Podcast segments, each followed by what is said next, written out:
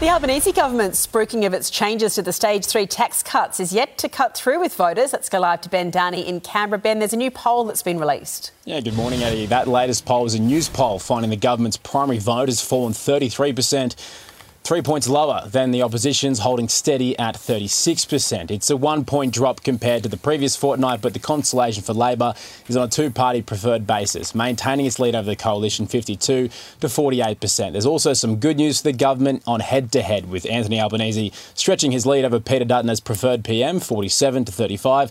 Certainly something he can take into the Dunkley by election next weekend. It's currently held by Labor on 6.3%, and the pollsters have the government retaining it on a slim margin, 40, 58, 52 to 48. Guys? Thanks, Ben.